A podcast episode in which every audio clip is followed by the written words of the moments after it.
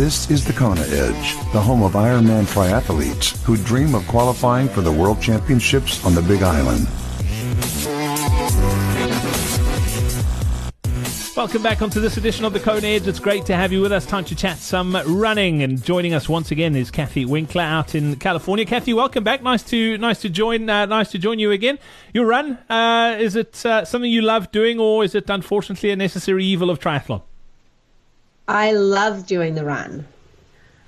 I think it's your time where I can go out and completely disconnect. I would n- I never run with music. I love to run trails so I can really soak in all the nature around me while I'm out there. What what is it that you love about running? I, I feel exactly the same way. I mean, even if I'm not running well, just being able to get out is is phenomenal. But what what is it that, that you love about it? I think it's that ability where you can just there's very minimal planning with running. You know, cycling and swimming, there's so much gear to pack up and sort of get ready for running. You can throw on a pair of shoes no matter where you are and go out and explore someplace new. It's just very free and liberating. Absolutely. And, and distance wise, uh, I mean, w- what's your favorite? Uh, I mean, do you love the long stuff or do you prefer shorter 10Ks, that sort of thing? What, what's your favorite distance? It depends on the day and how I'm feeling, but I I think being able to maybe a little longer so you can really go out and explore some new terrain. Of course there are some days where I feel like, you know, oh, do I have to run for 2 hours? But if you can find a nice course and I'm fortunate in that I always can here, um, it's great just to go out and, and watch the ocean go by or climb through some trees. I love to run only trail if if I can. So we have some great nature and things to go by. It's a, a wonderful sort of detox from the rest of the day in society. You've mentioned you, have been pretty lucky to, to stay injury free pretty much throughout your, your triathlon career. What what do you attribute that to? I mean, you've obviously done a lot of miles over the years. Uh, have you have you avoided major injuries?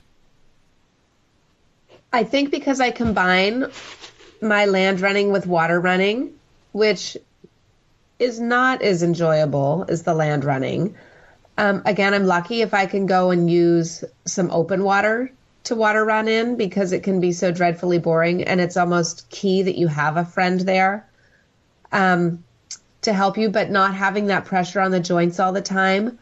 I think, you know, I had an injury one time and the water running was so successful that now I incorporate it all the time to keep me injury free. Do you, do you do much strength and conditioning, sort of core work, Pilates, yoga, that sort of stuff? Yes, I do. I try and do yoga at least once a week, if not more, and I do strength workouts twice a week. And and I'm taking it that is probably just as important as getting the runs in. I believe that you are correct. I don't always view it that way because I just I'm such a cardio person that for me I'm always oh how many hours of cardio have I had? That's that's more fun for me. But I think that you are right that the strength is key especially as you age. Um, I think that you need that to keep your body in one piece and healthy. Your favorite run workout? What do you absolutely love doing? Oh long, slow distance day with lots of hills. How, how long That's is how, how long is long? Um, I'd say an hour and a half to two hours is comfortable. Some days longer is longer, and and that's okay too.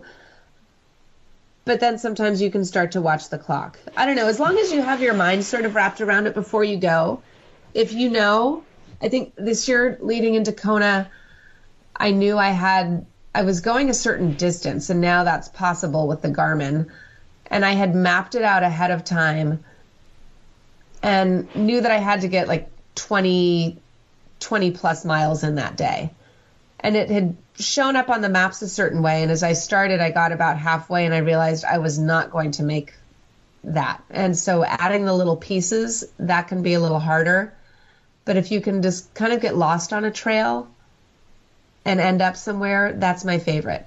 I'm lucky in that my husband is extremely supportive. So a lot of times I can just sort of go out and get lost on a trail and call if I need a pickup somewhere. I love that. Kathy, thank you so much for joining us here on the Kona Edge today. Much appreciated. We look forward to, to touching base and chatting a little bit about your nutrition next time out. Thanks for your time. Excellent. Thank you. We hope you enjoyed this episode of the Kona Edge. Run Like the Wind. Our next free online running seminar is happening soon. Sign up now on thekonaedge.com slash running seminar.